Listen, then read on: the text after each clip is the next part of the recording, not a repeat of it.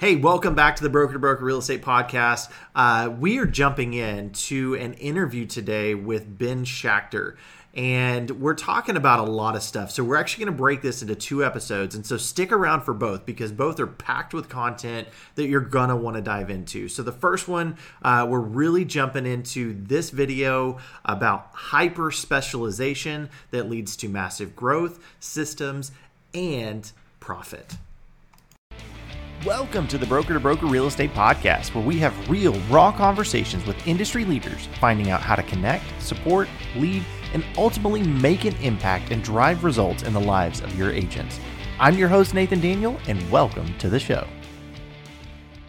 All right, everybody, welcome, welcome, welcome. Uh, so, our guest today is Ben Schachter, uh, all the way from Boca Raton, Florida, with the Signature Real Estate Group. Ben, welcome to the show. Thanks, Nathan. So happy to be here with you on your podcast. Yeah, I'm I'm excited too. We were uh we were having a great conversation and uh y'all are growing pretty rapidly. And so I wanted to bring you on today and just really cover about talk about growth.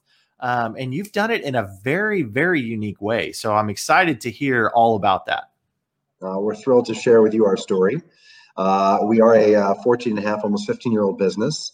We started out truly out of the guest bedroom of my home back in 06. Uh, and here we are, fast forward a dozen and a half years, and uh, we are at over 1,350 people. Uh, and it's all through organic growth and having a great value proposition to offer agents, which is why they seem to be joining Signature in droves. Yeah. Well, that's, uh, you know, I know you're, you talked about growth and, um, you said over 1300 go 1350 and, and the number of people you're onboarding every month is amazing and you're seeing some rapid growth. But before we get there like before we start talking about like let's go all the way back to the beginning right? You said you started in in your house right? In a bedroom well, if you really want to go back to the beginning, I started in high school when I was 15, over 25 years ago. Uh, I'm probably one of the very few people in the real estate space today that's never worked outside of the real estate industry. Going back to sophomore year, family moved from New York City down to Florida when I was in high school. And uh, mom and dad said, uh, since you seem to have a lot of free time on your hands, you better get your first teenage part time job.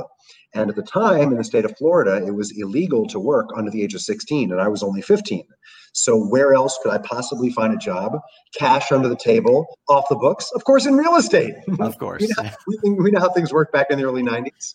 Uh, I ended up getting a telemarketing gig with a broker, uh, calling for expired listings on the MLS, setting appointments. Not because there was any passion uh, or any connection to real estate, but simply because nobody else would hire me because I was so young. I did that for about two and a half years through high school, graduated, and then pursued my higher level uh, academic education at the university level, University of Florida, go Gators. And uh, because I procrastinated filling out my student housing paperwork, because of course I expected that was mom and dad's responsibility to do that for me, clearly I was wrong. Uh, the dorms were full by the time I got to Gainesville back in 1996. So they referred me to an off-campus brokerage company that had nothing to do with the uh, student body, but they helped a lot of students find off-campus housing. And there was a, a placard that changed my life on the desk. It said, "Help wanted, inquire within." So I knew that the allowance my parents were giving me in college was insufficient to properly date and socialize and buy football tickets. So I knew I had to supplement my meager allowance by getting a part time job. Luckily, I could work legally in the state of Florida because now I was 17 and a half years old. So I applied for this job in this brokerage office while simultaneously looking for a place to live off campus uh, because I was relegated off campus the dorms being full. And uh, sure enough, by accident, I got my second job in real estate. Uh, and it's all due to the fact that I never filled out that housing paperwork. Had I gone to the dorms, I'd never be working in the real estate business. I'd been waiting tables. I could have been working at a, a convenience store, but I ended up in a real estate office my first day on campus. Uh, I went from the low levels of cleaning bathrooms and Windexing the front window in the real estate office to the fascinating world of technology. They introduced me to fax machines and loading copy paper in the copiers. That was awesome. Whoa, so slow down there. The fax edge. machines. Yeah. Right. Uh, and then over time, I, I kept growing with this brokerage office. I ended up being the office manager after four years which in and of itself is rare that a college kid would stay at the same job for 48 consecutive months through college.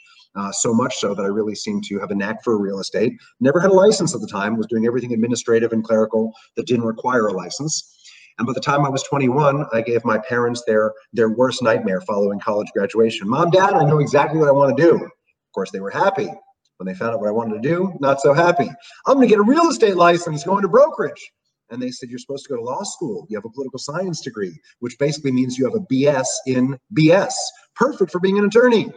Uh, however, mom and dad realized that I was uh, very headstrong and I wanted to get a broker's license.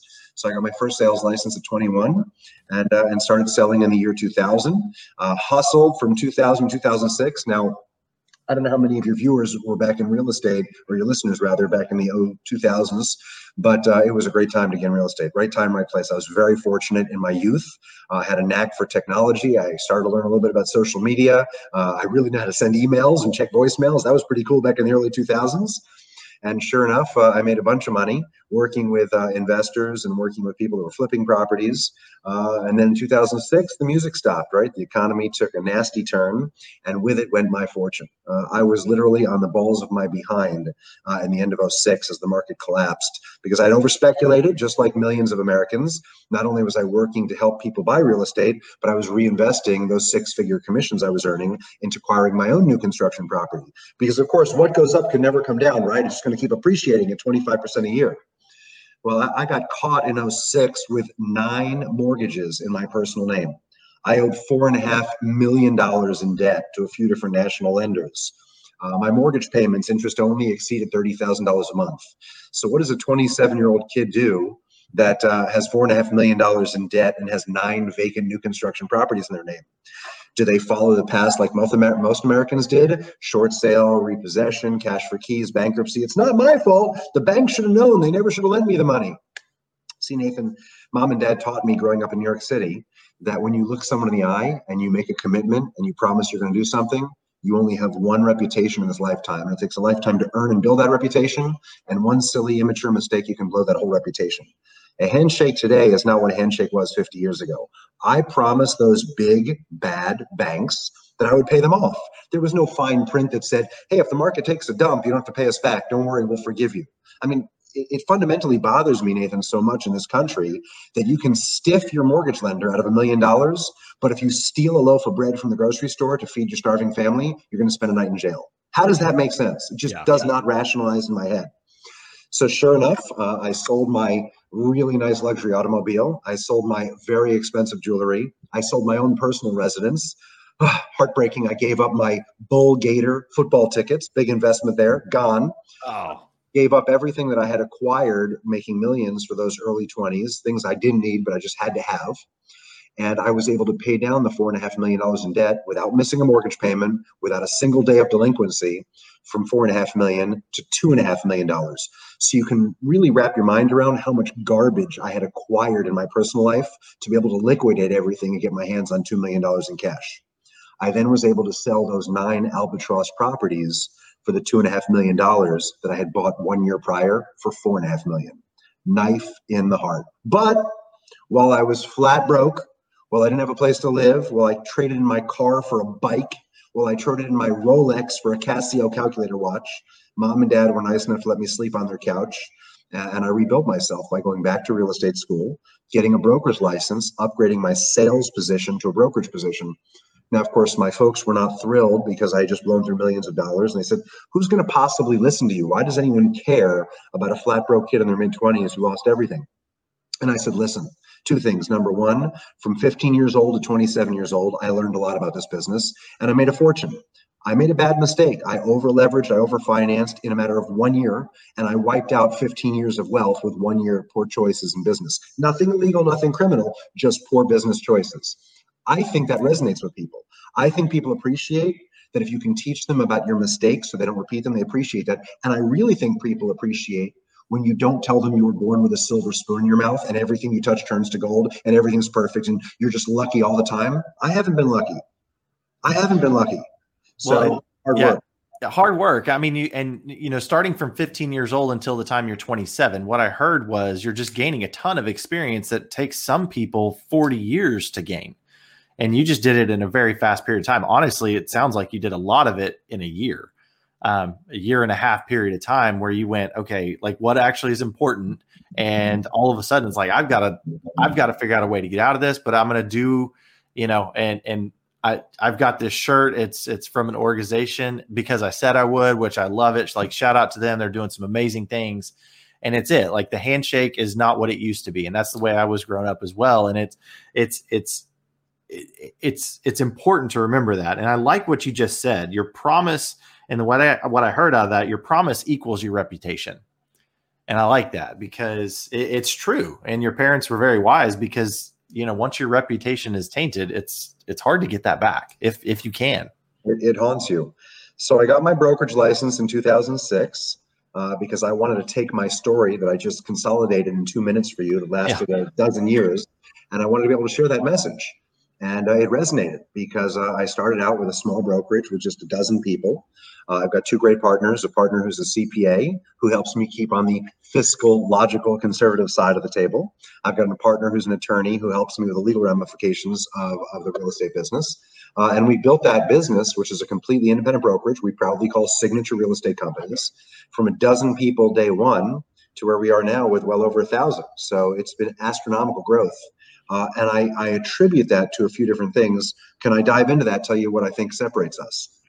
Uh, yeah, well, let's before we get there. I like. I definitely want to hit that. Before we get there, like, I want to go back to, uh, and maybe this this leads right into that. Like when you started Signature Real Estate, it was different, and maybe this is where we where you're going.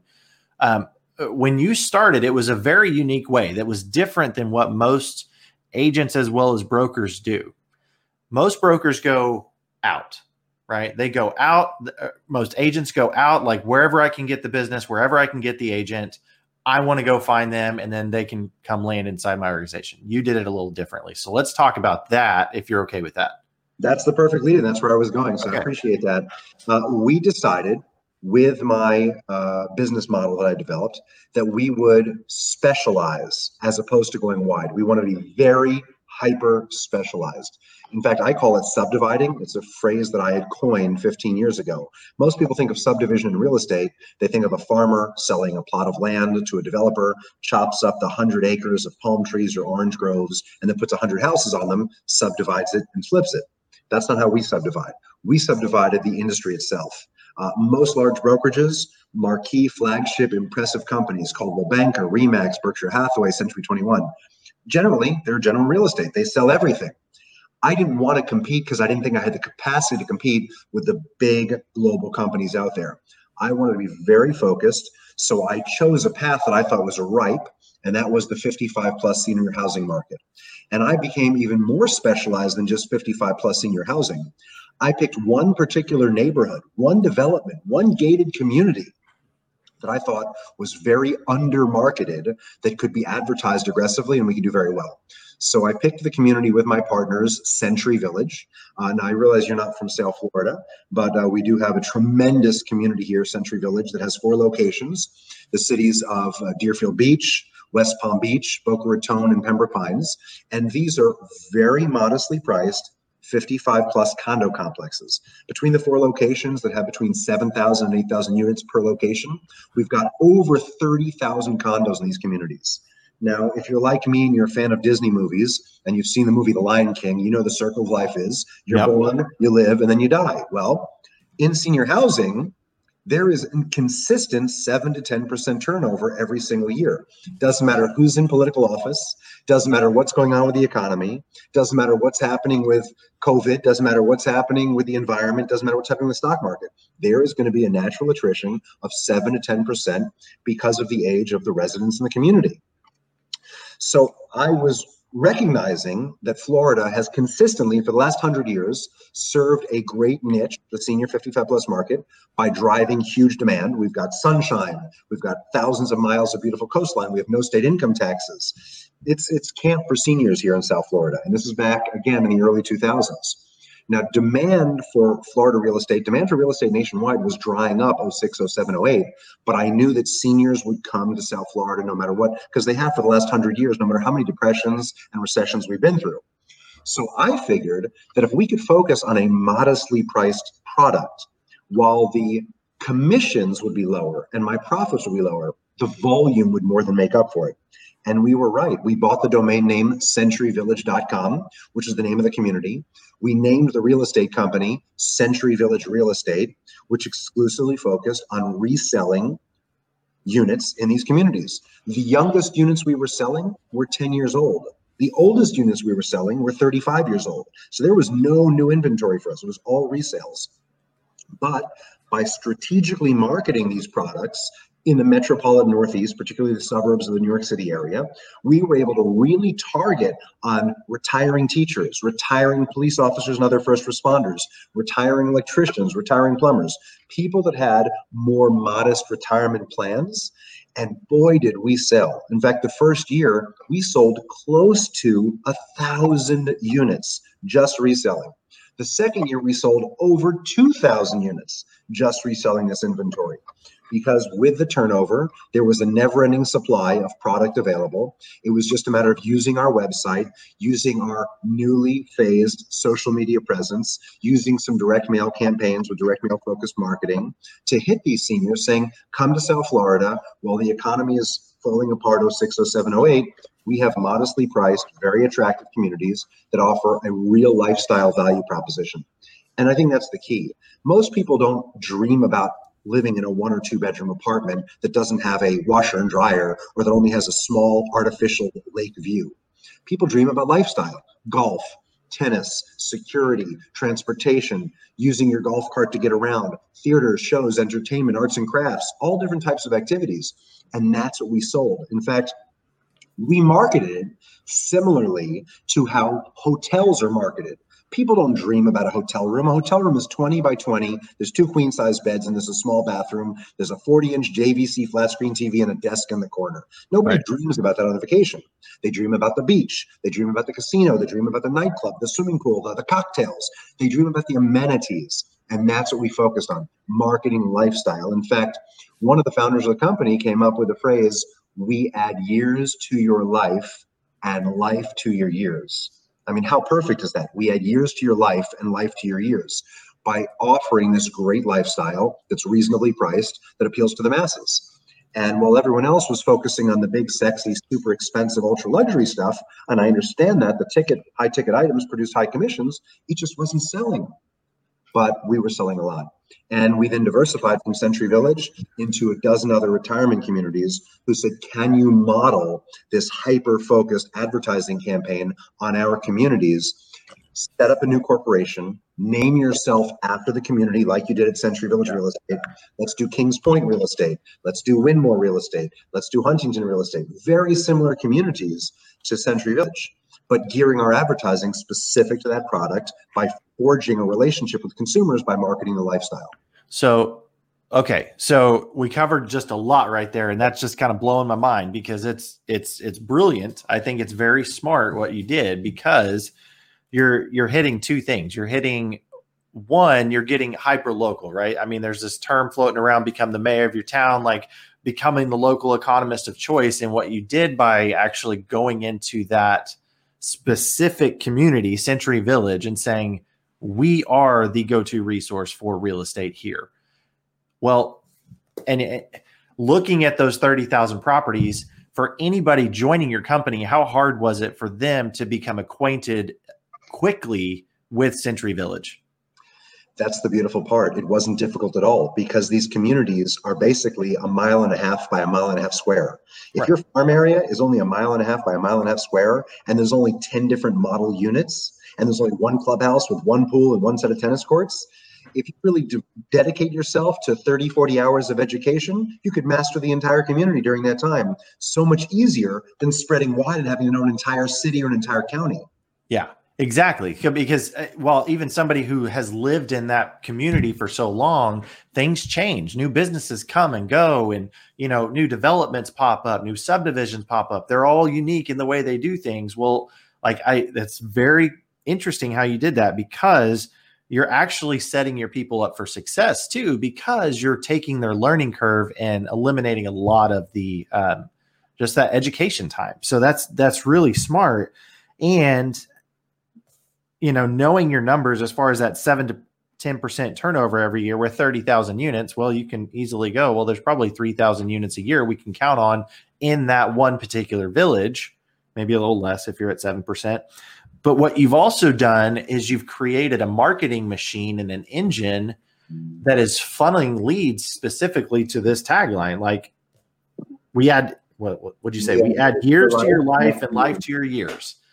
right? So you're actually putting this uh, funnel or you know this this funnel and targeting people in the lifestyle that marketing and driving them not only then to century village but now what you just said you've modeled it in other communities.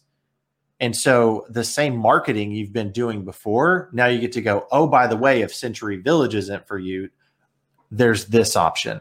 And these are the the amenities that may speak more to you right and so the geographical smart. pinpoint location of the communities. Yeah. A lot of people coming down here, they wanted to live near their kids or they wanted to live near a certain cultural uh, facility that was nearby or a hospital. Uh, so we had all these different options. Um, and uh, it, it, worked out really well because it was the same exact marketing machine. It mm-hmm. was in a specific company name with a specific website, with a specific logo, and it was very different from our competition. Um, but inevitably, we ended up controlling all the 55 plus modestly priced housing in the market. Yeah. Uh, and then we can talk about the next generation of where we grew from there. Well, it, it, I mean, it kind of leads me to that because all of a sudden you own this community and you own all of these communities as far as the uh, the operations and and the market share really in those particular areas.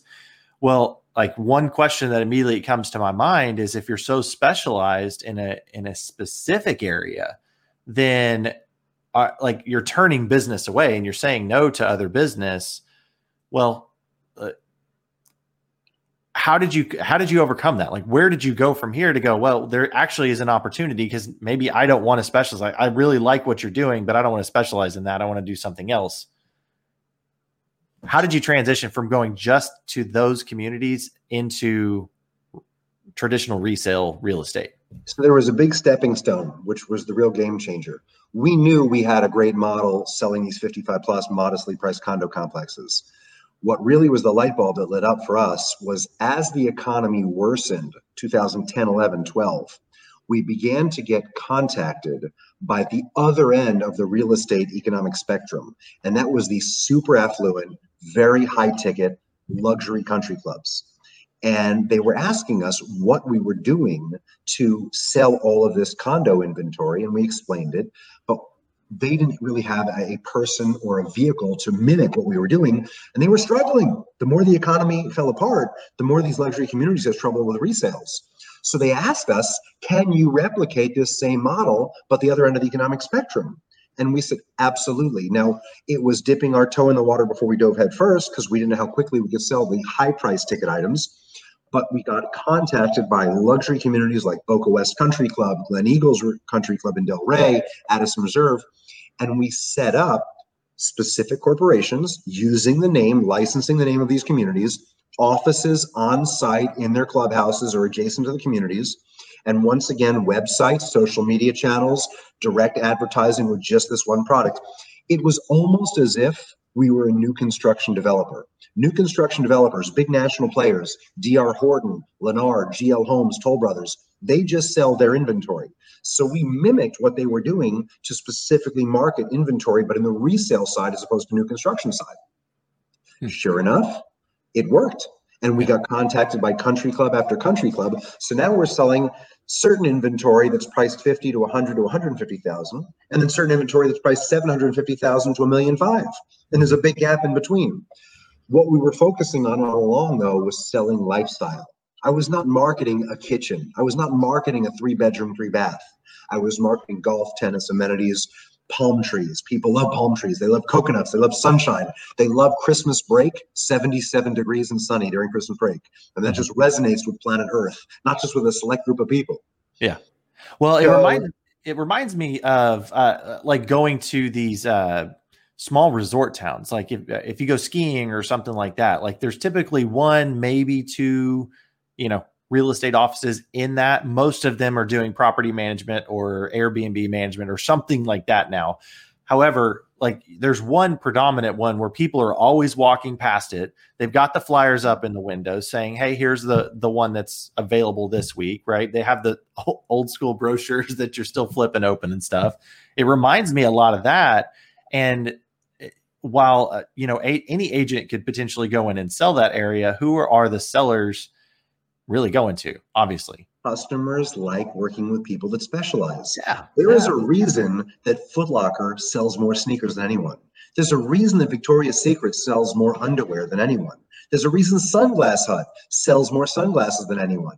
People like working with companies that specialize. You can go to Macy's, you can go to Bloomingdale's, you can go to Saks Fifth Avenue, and you can buy sneakers, you can buy sunglasses, and you can buy underwear. But there's a lot more of that product sold in the specialty boutiques than in the big department stores. Yeah. And general real estate is more so like a big department store, where the specialists, the boutiques, are more like what I'm explaining.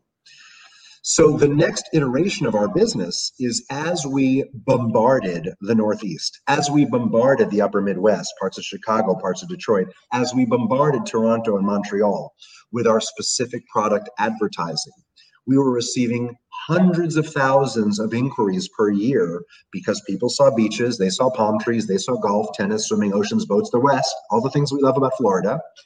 But there was a large number of people that we couldn't help. They were too young to live in Century Village. They didn't play golf, but they liked the homes in Addison Reserve or Boca West. So maybe they want a golf membership. They wanted to see the ocean. None of our communities were directly on the ocean. They had a boat. They had pets. Some of these communities had pet restrictions. So we had to figure out what to do with 50 plus percent of our leads that were inquiring about our products that our products were not appropriately fit for them. Now, when you shop at Amazon and you type in a product, you might be looking for a brand, but Amazon is brilliant with technology that they show you dozens of other similar products that might meet your fancy in the margin next to what you're looking at as the main product. So we came up with that model. Of course, we're not Amazon. Of course, this was 10 years ago, but we said we're going to take these leads and we are going to send them in general real estate. But rather than send thousands of leads on a referral basis to another existing corporation, we set up Signature International Real Estate. And Signature International Real Estate is the very first iteration of general real estate that we forged our way into through the Signature Real Estate companies. See, the Signature Real Estate companies is the mothership. That's the umbrella organization. And we have dozens, dozens plural, of subsidiary brokerages under the Signature Real Estate companies umbrella. Why Signature International? Because the word international has some sizzle and we had a ton of international inquiries. So international people see the word international light bulb goes off this company must be good for me. Yeah. i'm all about marketing and branding and focusing in on servicing my clients whether it's buyers sellers landlords or tenants. Well that's what i was going to ask you next was actually so you hit the you hit the north really hard you hit the midwest really hard. At what point and do you start marketing internationally well, at first, we weren't marketing international because all of our buyers came from the Northeast and Upper Midwest. But of course, with the power of the World Wide Web, as it's expanded, and I think uh, the statistic now is over 90% of homes in on, in the world now have internet access in their house. 80%, 90%. People are looking online from wherever. And America is always a safe haven and a place for foreign nationals to come and enjoy themselves or invest. Uh, so we put international in our name to service and appeal to those folks. Today, we speak more than 50 languages in our company, and we have agents in our firm that were born in over 60 different countries worldwide. Wow. Yet they all live and work in South Florida. So they've immigrated here from other parts of the world, and uh, we are very, very focused on servicing those international clients. So we started to take the spillover leads from the 55 plus and from the luxury country clubs and share those with our general practice brokerage servicing clients. Then Signature International Real Estate had a new metamorphosis. We started to focus on some very expensive multi-million dollar properties, hence the birth of Signature International Premier Properties, because Premier Properties sounds even sexier with more sizzle for luxury homes. At the end of the day, our company sells everything. The very first time we got inquiries from commercial customers, we set up Signature Commercial Real Estate every company is a separate corporation with separate licensing, separate logos, separate websites, separate branding. Does this make it incredibly challenging and expensive for us? Absolutely. I have to have 26 logos and 26 websites and 26 licenses and 26 sets of insurance and on and on and on. But the upshot of that is I'm able to create instant marketability with my target audience. I'm able to create instant goodwill with my target audience and I'm able to represent myself through all these different subsidiaries as specialization. If I may, we talked about this uh, on a previous offline chat. I look at the Marriott Hotel Corporation and I'm just enamored by the Marriott Hotel Corporation. They have three dozen different brands of hotel chains they own, from the super luxury Ritz Carlton and JW Marriott to the very modest Courtyard Inns and Suites and SpringHill Suites. They range from $49 a night to $499 a night. It's still a hotel. Right. And the Marriott hotel chain is right in the middle, around 250 a night. And they've got a wide spectrum of different brands. It'd be a lot easier and cheaper and more practical to call everything Marriott. But people who stay in Ritz Carlton at 500 bucks a night are not looking for the courtyard name at $49 a night and vice versa. Well, so we do yeah. similar thing. Yeah, and the level of service that they're going to get at that five hundred dollars a night versus the you know going to the the hotel. Like I'm driving down the highway, I just need a place to put my head. Right, it's an experience that you're going into at the at the Ritz Carlton. Right, I mean they know you before you even get in the door, and it's like next yep. level service. And they know who their client is, and that's where I see that you've done that. And yeah, it, it may be more expensive. There is a lot more licensing and costs and everything else. However, with a new brand anytime that you open up or that that specific audience you can take the same model that you've already learned and quickly quickly start marketing to that specific thing to gain traction. That's absolutely right nathan. And i'll also share with you that when you specialize like our friends at victoria's secret and like footlocker and like sunglass hut you actually have higher profit margins customers will willingly and knowingly pay more for a canvas tote bag in Louis Vuitton than any other canvas tote bag store on planet Earth. They will willingly and knowingly pay more for a sterling silver keychain at Tiffany than any other sterling silver supplier on planet Earth. Customers accept that because they want to work with people who specialize and have expertise in whatever business they are doing. Yeah. When when you want a deal, you don't go to a specialist. You go to someone who wheels and deals when you want true expertise, true market insight, true knowledge, and true plethora of inventory, you go to someone who has their finger on the heartbeat of that product. All right, so we've been talking to Ben Schachter in this video, and get ready because the next episode is going to be dropping very soon, and you're going to want to tune to that because then we're talking about how growing from very small hyper specialization and putting systems in place to now how is he growing and adding agents at a massive rate systematically. Thank you for tuning in to this episode of the Broker to Broker Real Estate Podcast. If you like what you heard, make sure you subscribe to the channel. For more information, tools, and resources, go to www.brokertobrokerpodcast.com and always remember be you and be real. We'll see you on the next episode.